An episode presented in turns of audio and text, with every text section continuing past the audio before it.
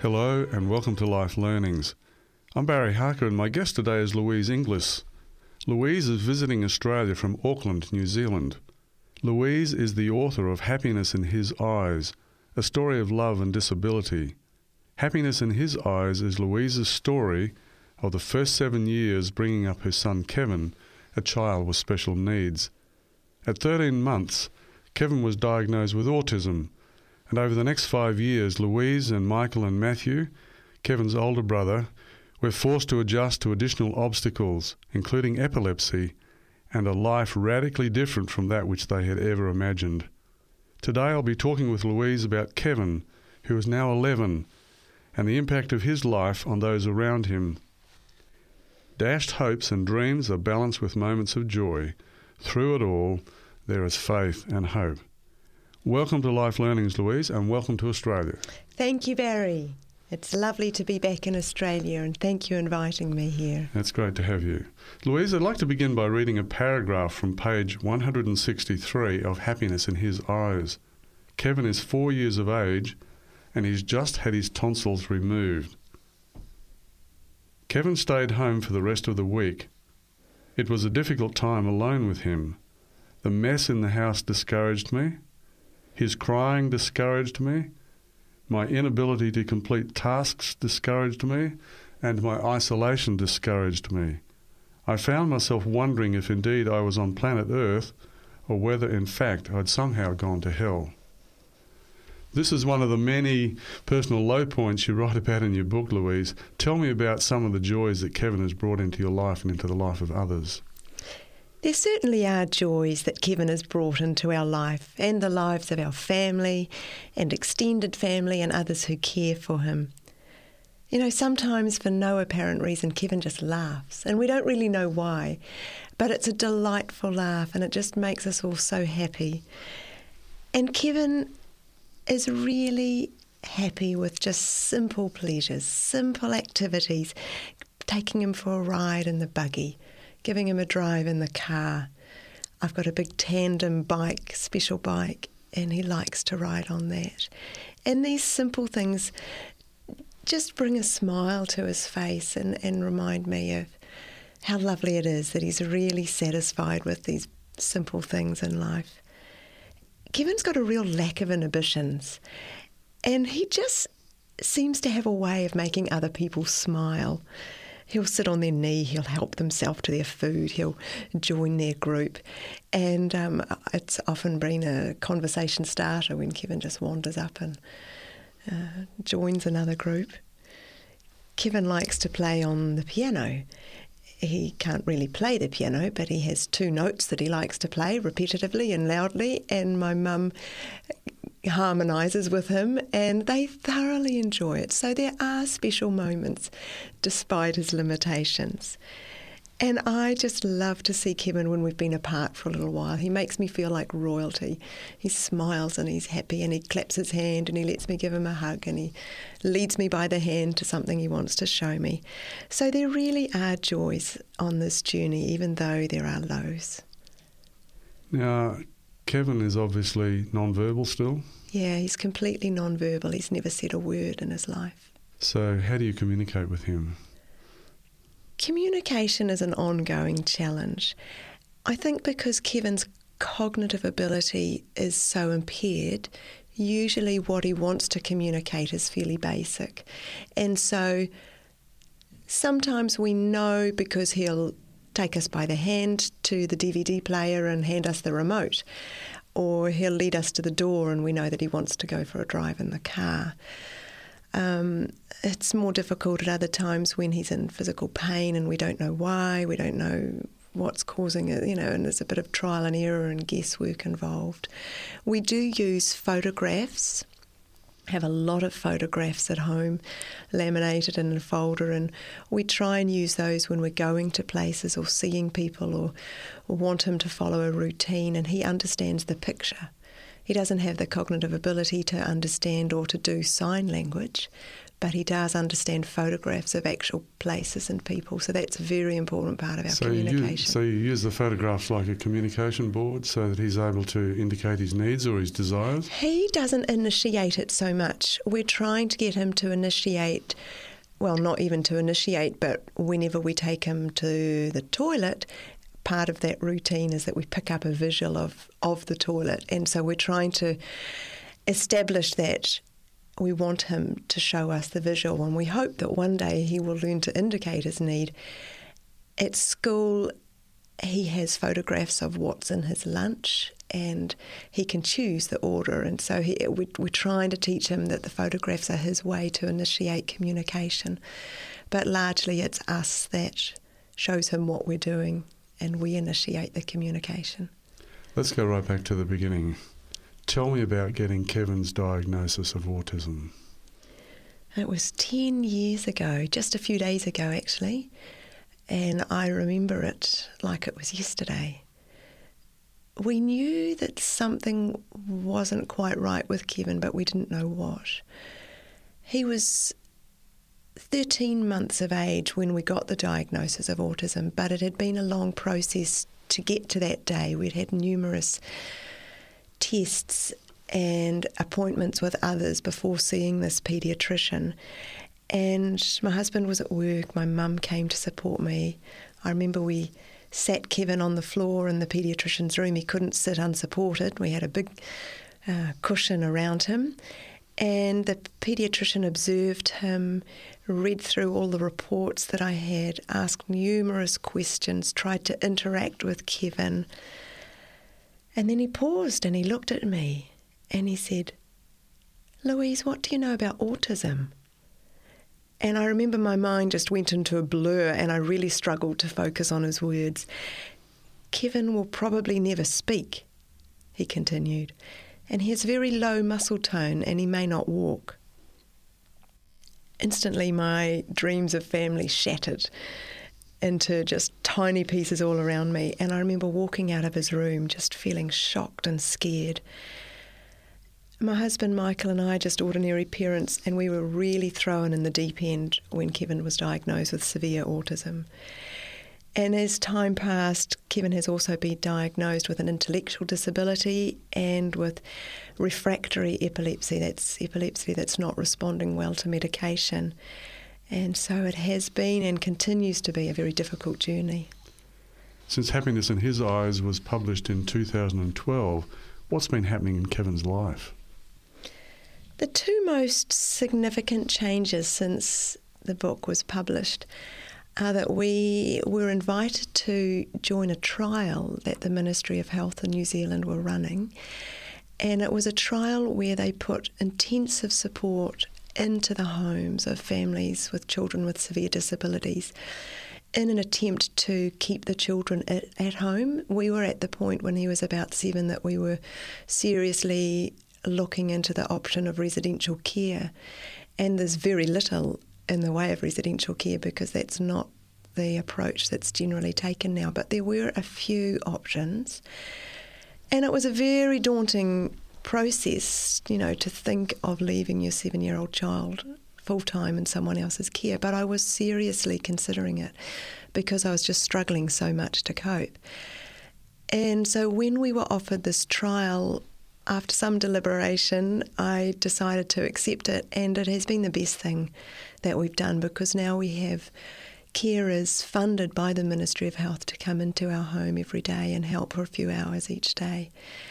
And that's made an enormous difference. Um, it's it's meant that I can resume work and have a little bit of regular time with my husband and eldest son and just continue with the day to day care of Kevin.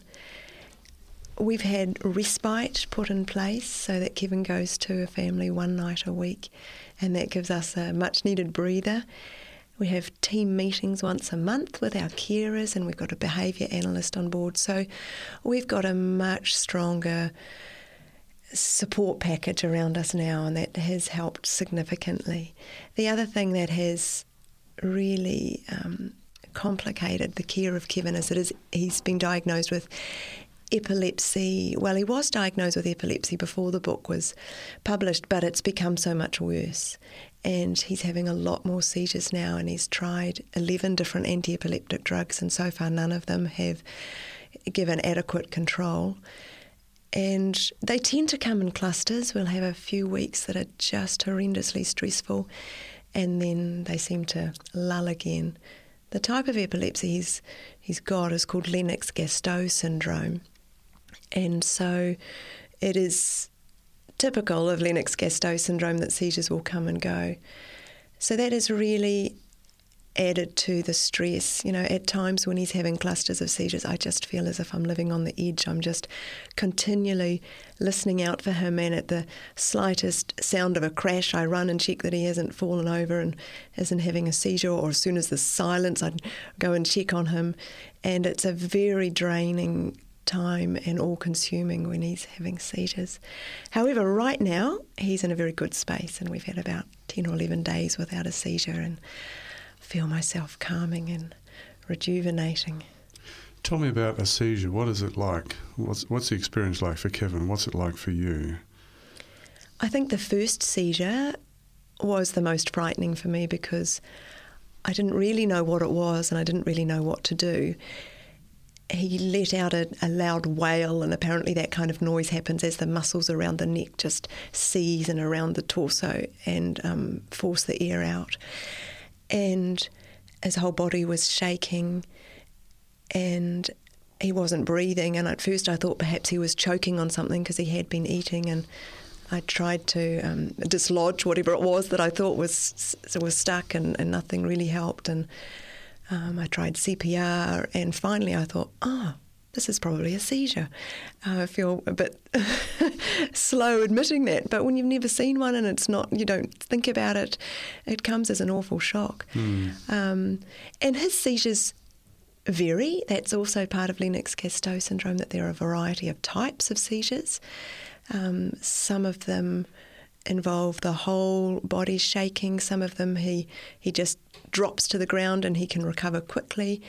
Um, so there are a variety of seizure types, and we're much more um, confident in dealing with them now, but it still never feels right to see your child have a seizure. Can you predict when he's going to have a seizure? Not at all. There's never a warning. And if he gets any sensation that a seizure may be coming, we don't know. He certainly hasn't been able to indicate that. There's no sign that he knows one's coming. We know that he's more likely to have a seizure when he's tired, and so it's important that we get him to bed on time and hope that he'll sleep when he's put to bed. We know that when he's sick, he's more likely to have a seizure. If he has a tummy bug and he's not keeping food or medications down, then he's far more likely to have a seizure. Um, missing medication, those sort of things will trigger seizures if he's overheated. Um, but other than that, we really don't know at all. Matthew, this is Kevin's older brother, in the book, he's a bit of a hero, really, because he's always there helping you, particularly through the seizures, and knowing exactly what to do to ring the ambulance and to uh, direct the ambulance, and uh, just seems to act like in concert with you. Yes, Matthew's been very good. He's really been mature beyond his years, I think. Um, in dealing with these and, and seeing these. You know, it's quite traumatic to see a loved one having a seizure, and it's become just almost the norm mm. for Matthew. Mm. Tell me what Kevin likes to do. Kevin likes to watch DVDs and he particularly likes to watch DVDs of himself. And we have lots and lots of family DVDs. I take a lot of video and Kevin watches it, and sometimes he'll pass me the remote control if there's too much of his brother being shown. He likes to see himself. And these videos are re- replayed repeatedly, and I think they're very good. I think they tend to remind us of the good times because we tend to only video the good times.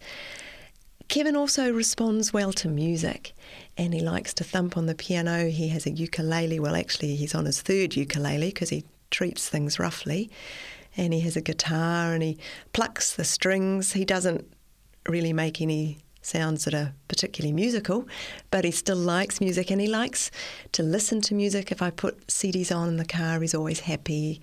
Quite likes to hear if I'm playing my Does he vocalise at all? Is there any? He can make noises, but he doesn't ever try to sing, for example. Mm. Does he tap his toes and clap? He or- claps and he stands on his tippy toes, which is very um, typical of children with autism. And so you can sort of imagine he's almost dancing. Um, he he really enjoys the children's program at church. There's lots of music and singing and actions there, and he enjoys that. And he goes into a program with preschoolers, which he's been going to for many years. And developmentally, that's just where he likes to go, and that's where he's best suited. And the the teachers there are just lovely and do their utmost to accommodate him. And the children are all quite familiar with him and his unique ways.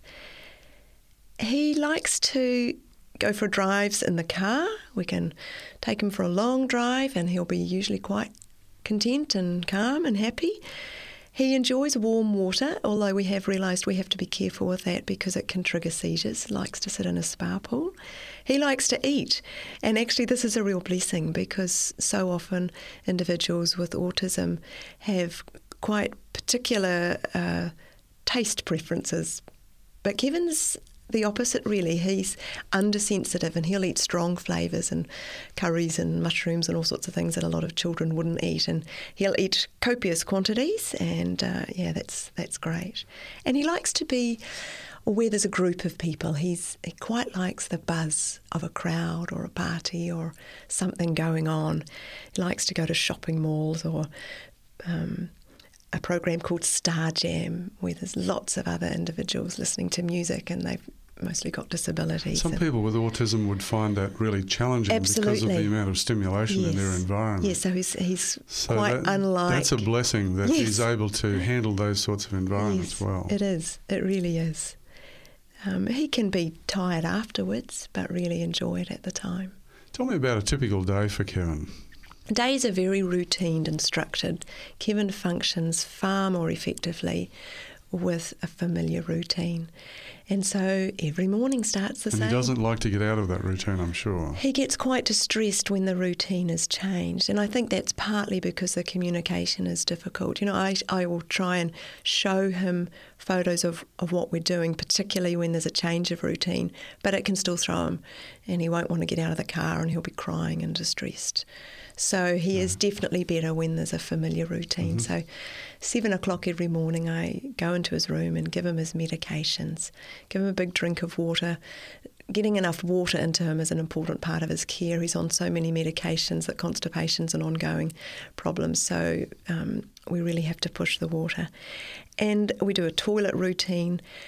You know, at 11, we're still working so hard on toileting, and I hope one day he may be independent with that. There's no guarantees, but we are working towards that. We have breakfast and try and help him to practice using a spoon. Um, back to the toilet again. He has his just regular morning routine, same, same, same every day. And because Kevin goes to a school with children with severe disabilities, um, he New Zealand funds a, a taxi for children, so he's picked up and taken to school in a van with a bunch of other children with disabilities. I think it's quite an interesting ride for the taxi driver sometimes. Um, and school is very much routine based as well. Very um, basic life routines, once again, emphasis on the toilet and the feeding and some exercise and trying to. Um, help focus and concentration with puzzles and books. And it's actually really important to try and develop a variety of activities that Kevin enjoys because he is going to have a lot of leisure time in his life and sensory activities are important for these children too. And then after school, when he returns, there's an after after school routine. and he'll go through the usual toilet, afternoon tea. We try and take him for a walk each day. It's a fairly slow walk and it's the same route. And he protests sometimes. He's not as active as I'd like him to be, but it's really important that we do the exercise. Um, we have some stairs that my dad made, especially for Kevin to practice climbing up and down because he struggles with those. And then he'll do some little fine motor activities, puzzles and picking up small things. And toilet, shower, dinner, bed, basically. So it's pretty much the same each day. But then within the week, there's a little variation. Once a week, he goes to stay with a respite family. And my parents are very supportive and they try and have him once a week when they can. And then on the weekends, he'll come to church and we have a variety of activities, take him out to different programs or family activities or community activities. This all means that you're in a routine too, isn't aren't you? Yeah, it's very hard yeah. to be spontaneous. it's just about impossible. And life has to be planned well in advance. So I actually spend a lot of my time doing administrative organisational tasks to keep things ticking along smoothly. So it's almost like a full time role, just keeping up with Kevin and then just doing your work. And we'll talk about your uh, mm. uh, your employment later and your careers. Yeah, two of vary. which you actually lost because of Kevin, and we'll talk about those a little sure. later. Tell me what it was like for you in your life prior to Kevin, and how has Kevin changed your life? Prior to Kevin, we had Matthew, and when Matthew was about two, my husband and I decided we'd really like to have another child. But at that point, I think our life was as normal as it could be for most families with a toddler. And we enjoyed getting outdoors. Michael and I have always enjoyed outdoor activities, and we'd do little walks with Matthew, and we did some camping, and we did the odd little bit of hiking. And then when Kevin came, things changed. You know, I mean, I had dreams before Kevin was born, as I think all parents do, that this child would join our family and we would continue with hiking and camping holidays or um, tramping rather than hiking, as we call it in New Zealand. And I imagined that Kevin would learn a musical instrument and maybe as a family would play music together sometimes. I just assumed that we'd go to church together and Kevin and Matthew would go to the same school. I figured he'd probably play a sport, perhaps the same as Matthew, perhaps not, just the usual kind of expectations that you have when a second child is about to come. There's a poem that is very well known amongst the circles of um, people who are working with disabilities about someone who thought they were going on a journey to Paris and they ended up in Holland. And there are still beauties there, it's just not what was expected. And that's really how it has been with Kevin. Our home has become a much busier place than it was before Kevin was there. We have carers come into our home, we've had a lot of support agency, numerous appointments. Our life is very much more home based, it's harder to get away. We have attempted a couple of camping trips with Kevin, and I think camping trips test most families. And they tested ours to the nth.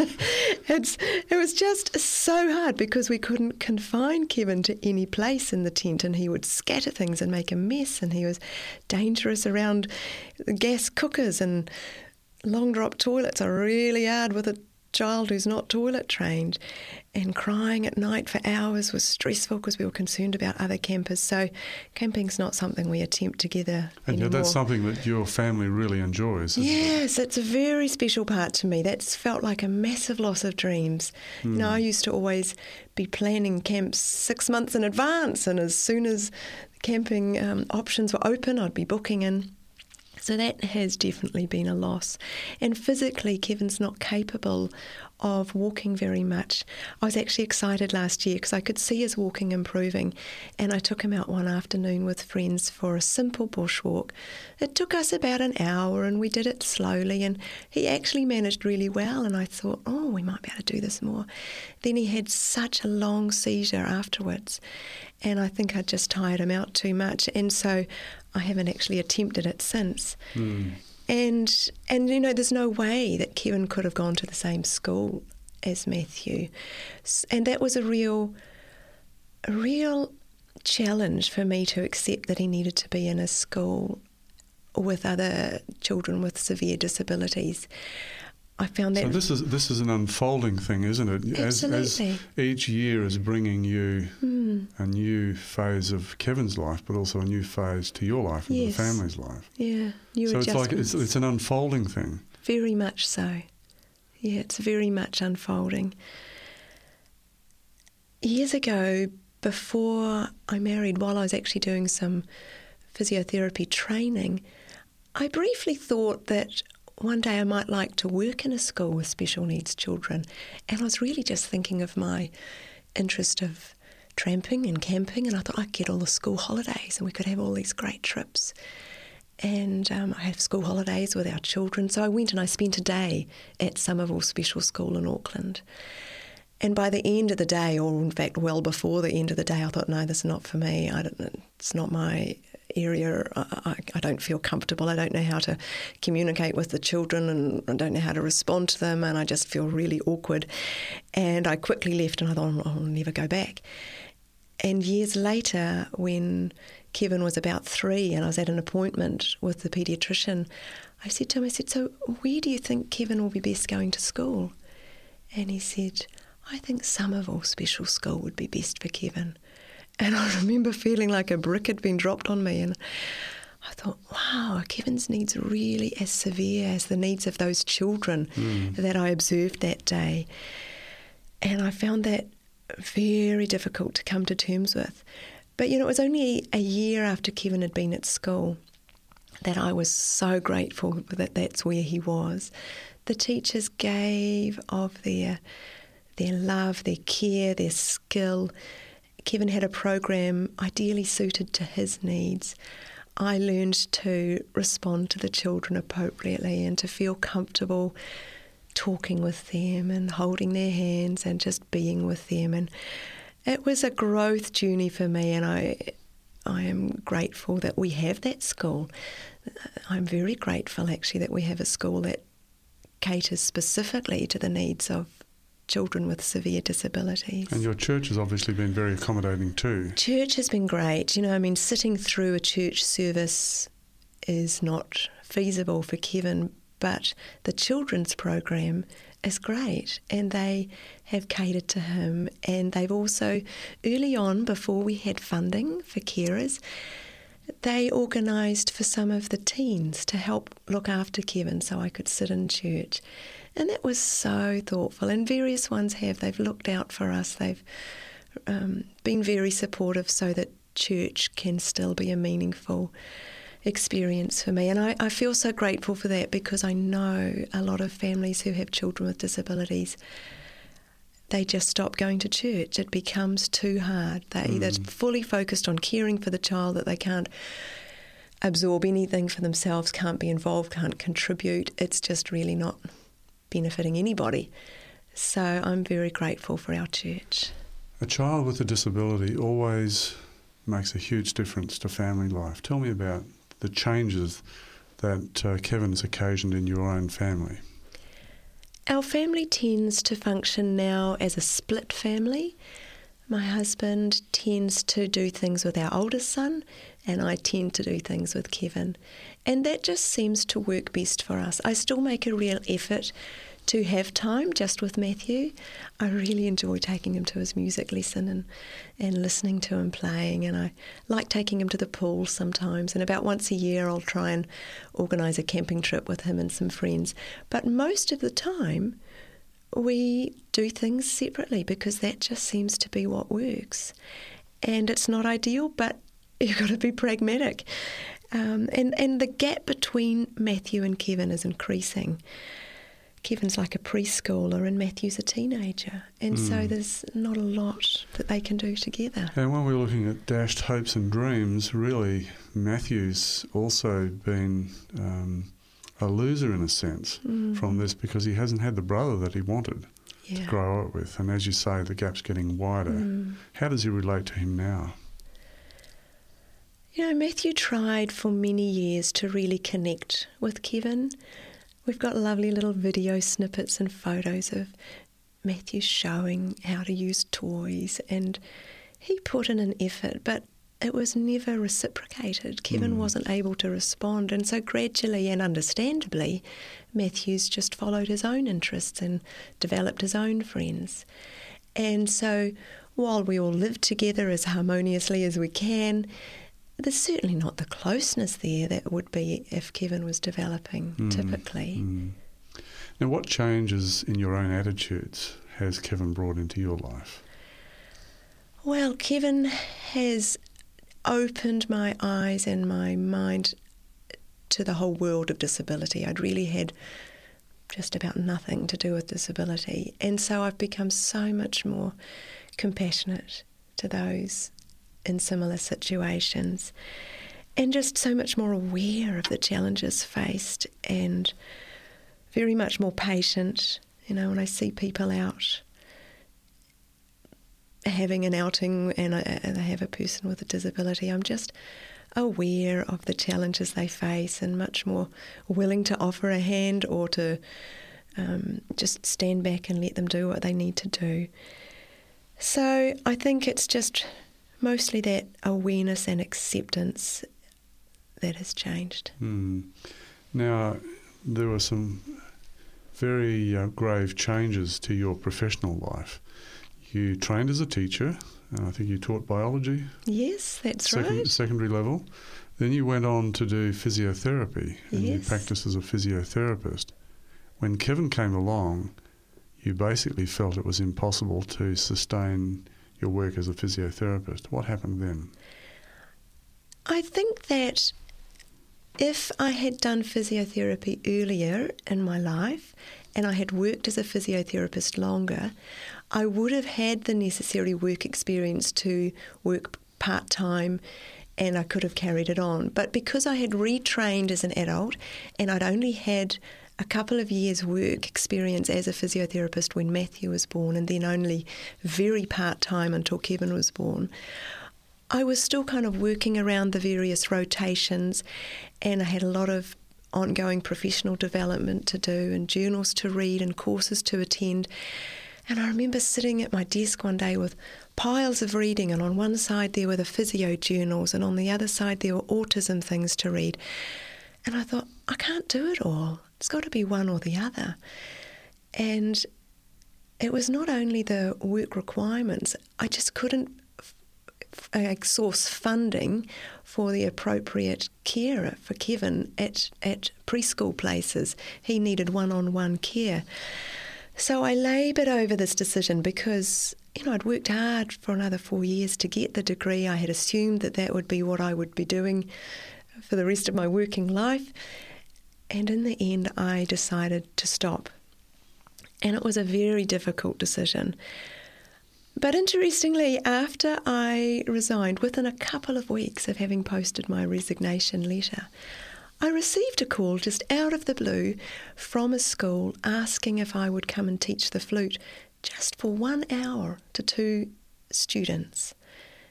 And I've always had music as an interest and played the flute, and I thought, oh, that'd be nice, I could do that. And I just felt that as one door closed, God opened another door.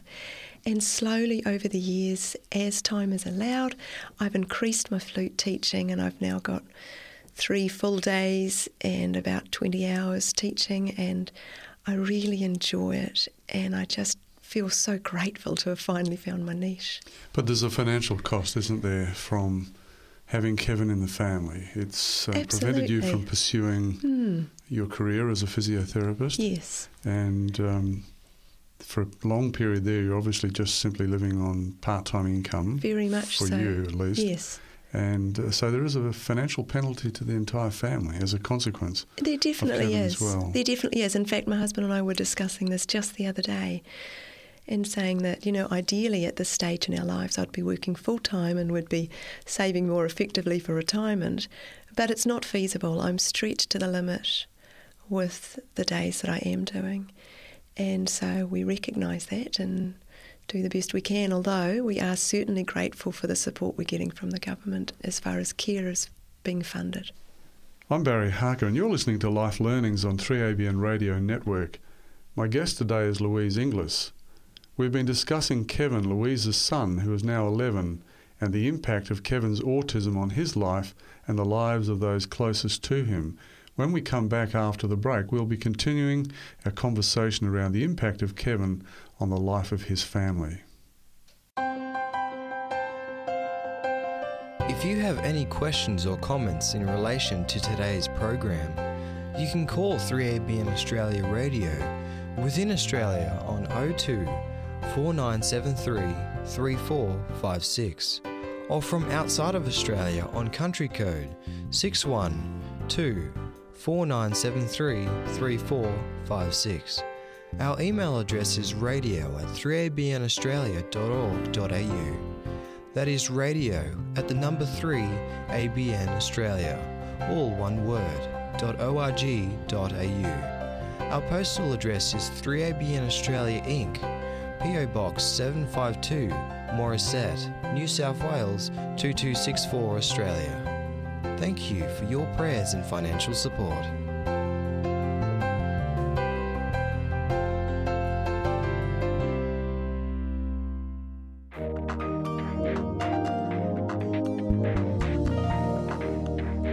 God is the God of the impossible.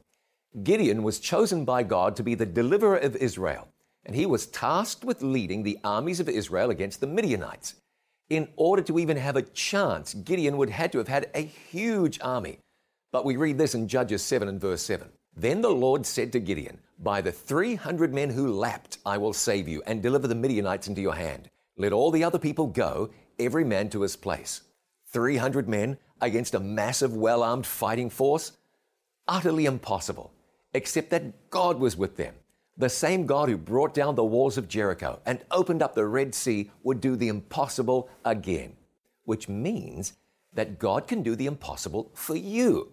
Maybe you're married to someone who doesn't believe, and you've come to the place where you realize it's just impossible for you to get through to that person about the love and goodness of God. You might be right.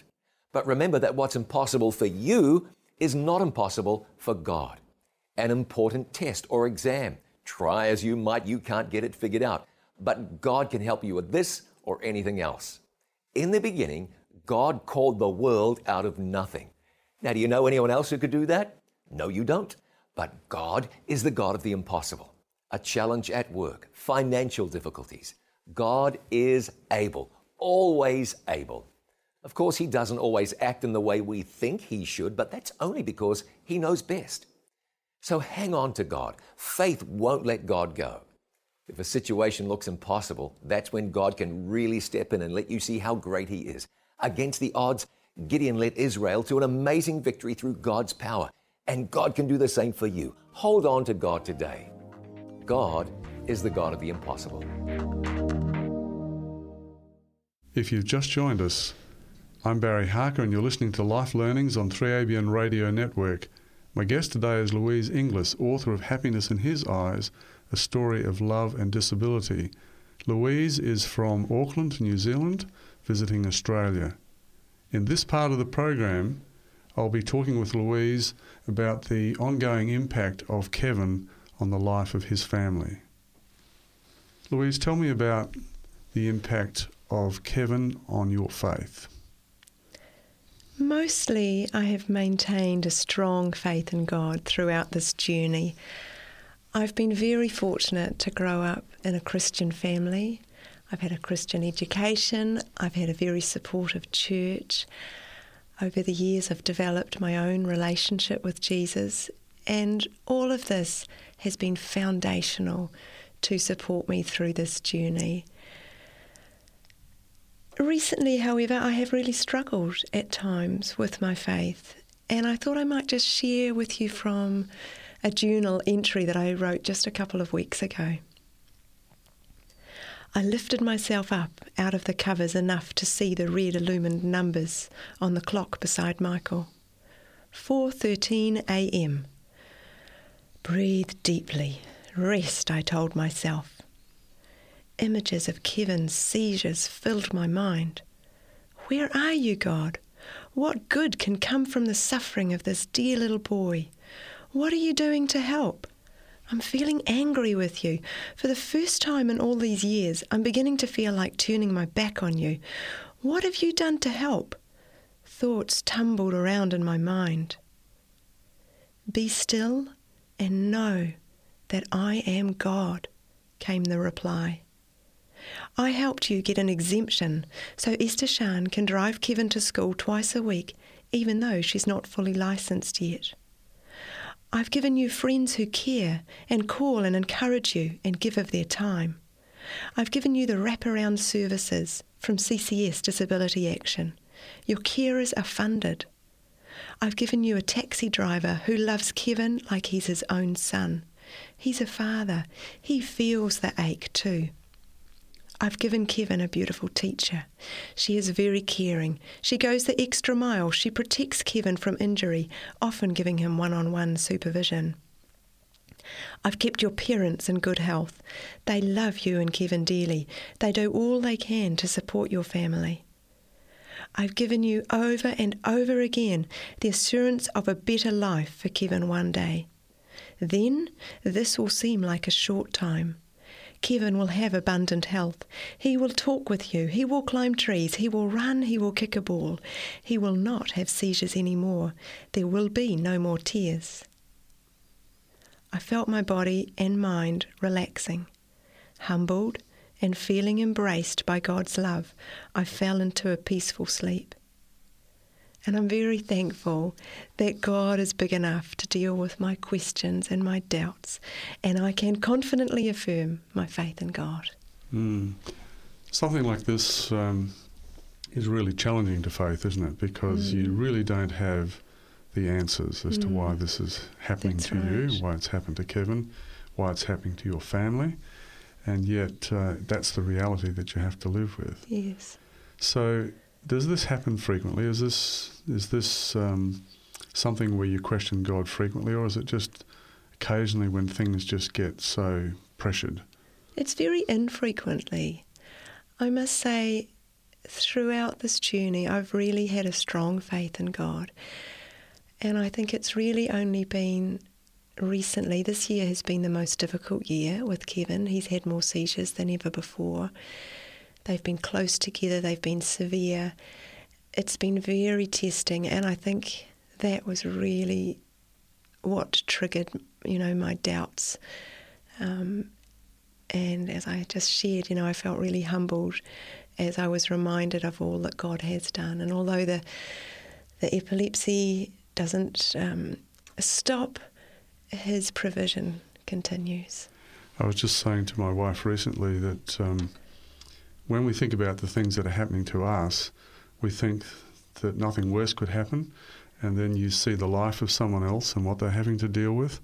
And so you realise then that things could be worse and that other people are dealing with things that are worse than you. Mm. And it mm. helps you to realise that mm. we're all in the same boat together, aren't mm. we? We mm. need to support each other. Mm. And that the way to deal with this sort of questioning is to remember what God has done for you in your life and reflect on all those wonderful things that happen as well. And in your in your diary entry here, you've actually mentioned um, the things that you can feel blessed for in relationship mm. to, to Kevin's right. support. Now, I'd like to talk about Matthew briefly. He writes a brief piece in the book. It's very poignant with a palpable sense of loss. It must have been really tough for Matthew growing up and feeling that his brother, who's never really connected with him, is just getting further and further away from him. What's Matthew's relationship with Kevin today? Well, although chronologically there's only three years difference between Matthew and Kevin, developmentally, it's more like 10, 12 years. And there's very few things that they can actually do together. And so the relationship is understandably limited. You know, Matthew was really looking forward to having a little brother. And I think that it's it has been a big disappointment for him. You know, occasionally as a family, we'll do things together. We might cycle together. Uh, we've got a little motorboat, and Kevin likes to have rides and that with us. Mostly, though, Matthew is just moving on with his life and his friendships and his activities and interests. Tell me about Matthew's life. Well, I think Matthew's growing into a fine young man, and I'm really proud of him. He's 14 years old now, and he attends our local Elim Christian College in Auckland, and he's got lovely friends. He's very keen on cricket, plays rep level cricket, and he's learning classical guitar, and that's really beautiful to listen to. And he's very tech savvy and particularly interested in 3D modelling and animations.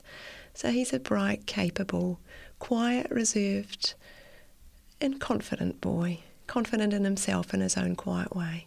Now, we talked about Matthew's relationship with um, Kevin before. How much contact is Matthew having with Kevin now? Well, we eat meals together and we just hang out together at home. But it's not close contact. It's not like contact where brothers go off and play together and ride bikes together and bat and ball together. There's nothing like that. Mm. So how does how does Matthew relate to Kevin now? Is he is he interested in just uh, ignoring him? What what, what Yeah. impact is it having on his social life? Well, fortunately, Matthew is still comfortable bringing his friends to our home, hmm and I'm really grateful for that. I know there was a time when it was hard for Matthew um, because he f- felt awkward with Kevin around, and I think you know Matthew's friends have been in our home so much over the years that they they know Kevin's ways and his noises and his habits, and they just accept him and go and get on with whatever they're doing. So I'm really very relieved that Matthew's friends will still come and enjoy being in our home, even though they're not actually able to do things together. Kevin's story is an ongoing journey for you. Tell me about the things that have brought you the greatest solace in your life. About once a year, I organise a trip with friends to go into the bush. And I really enjoy those times. That was a big part of my life before Kevin was born. And it's still something that I really enjoy getting out there with like minded friends. I just love to have time in nature. I love the physical challenge of it. I love the social times. And so that is a very important thing to me that I still try and do. And my connection with God continues to offer a real solace. And I'm particularly encouraged by meditating on a couple of verses. I find Isaiah 41:10 comes back to me over and over. Do not fear, for I am with you. Do not be dismayed, for I am your God. I will strengthen you and help you. I will uphold you with my righteous right hand. And I often find myself saying parts of that verse and thinking on it and meditating on it. And I also am very comforted by another verse in Isaiah, Isaiah 40, verse 11. He tends his flock like a shepherd. He gathers the lambs in his arms and carries them close to his heart. He gently leads those that have young. And I've often thought of that last part. And although Kevin's not particularly young anymore, he's like a young one. And I feel as if God gently leads me through all the times with him. My parents have been and continue to be a huge support, and I'm so touched by their love for our whole family. You know, it's been very difficult for them too, and they're like a rock in our lives. Music is also very comforting for me, and I listen to music a lot, and it can be whatever I need it to be. It can be uplifting or it can be calming, and sometimes I play music, and I'm very grateful for music. Now, I want to talk with you about um, the drudge and the tiredness over the last few years. They seem to have been your constant companions. However, did you get to write a book, such a beautiful book as Happiness in His Eyes? You know, when Kevin was first diagnosed with autism, I felt completely out of my depth. Autism was totally new to me. I felt nervous. I had numerous questions. How are we going to cope with this? What treatment options should we pursue? How are we going to afford it? What about Matthew? What impact would it have on him? What about our marriage, my career? It just felt too big, too much, too hard. And at those times, I began to journal. And I just found the process of writing was very helpful for clearing my mind and that I could think more clearly after I'd been writing. And it allowed me to then focus on what I needed to do rather than just repeatedly circling these worries around in my mind. And by the time Kevin started school, I had a couple of ring binders just full of notes that I'd written. And every now and then I would share a snippet with a friend. And a couple of friends started saying to me, You know, you should write a book. I'd never intended to write a book, it was never my plan. But as they started saying that, I thought, maybe. I liked reading and I'd looked for books to read and was surprised at how little was in the market in New Zealand um, on families' journeys with severe disability. I found one book that had been written retrospectively by the parents of a child with autism, and they wrote it in their retirement. And the book itself was published, I think, around 1970. So it was dated, and educational and medical systems had changed so much. And I had lots of books that were American, and they were, you know, the, the human aspect was very helpful, but their systems were so different. I found a couple from Australia, but I thought, there's actually not much here. I think there's, I think there is potential for a book. And yes, finding the time and the energy was definitely the hardest. When Kevin started school, I had a bit more time. I was teaching about one day a week at that time. So I had opportunities. And whenever Kevin went to respite, at that point, that was for two nights a month, I put aside one hour each time he went to respite. And it wasn't much, but I guarded that time and I looked forward to it and I'd lock myself in my office and write. And over the months, I began to realise I needed more time, and I had a couple of weekends away where Michael looked after the children. And when I arrived at the destination, I just wrote feverishly. I stayed up late. I hardly even unpacked my gear, just really grabbed the time. And I stayed up late. I got up early. Um, lots of things weren't done around the house. And finally, the book was finished. I think it's a great book.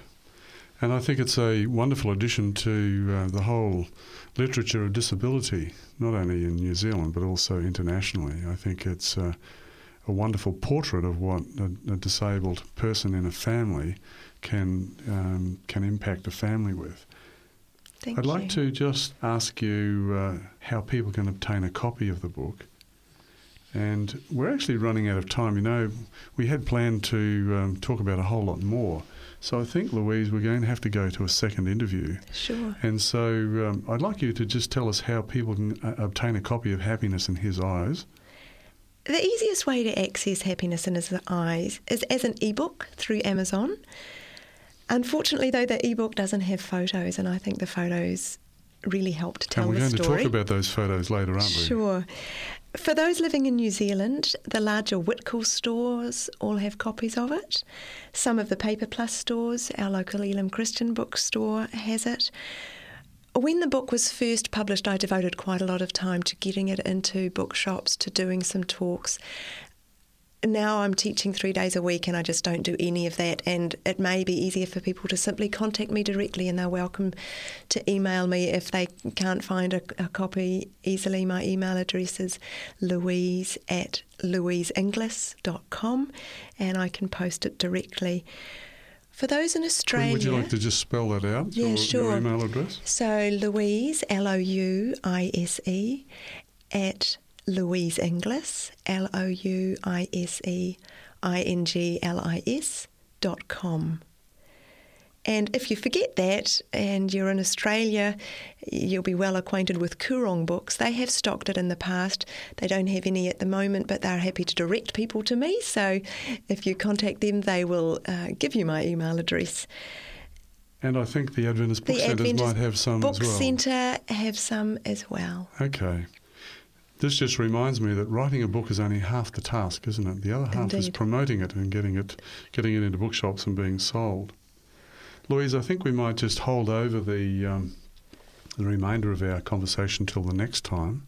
But I'm just wondering whether you would like to close our conversation now with prayer. Sure, yeah, I'd be delighted to do that. Let's um, bow our heads wherever we are.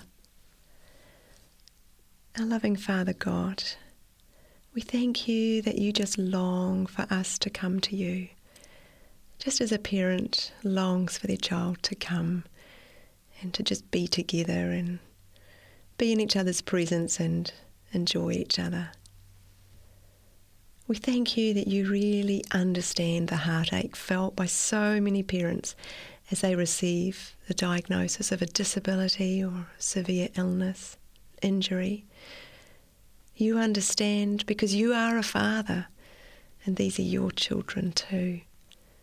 So we thank you, Father. We thank you for your love. We thank you for your presence. We thank you for your understanding and we thank you for your provision. In Jesus' name, amen. Thank you, Louise. I'm Barry Harker, and my guest today on Life Learnings has been Louise Inglis from Auckland, New Zealand. Louise is the author of Happiness in His Eyes, a story of love and disability. And I'm going to be continuing this uh, conversation with Louise in a second interview, uh, which you will be able to hear next week. Until then, bye for now, and God bless you and keep you.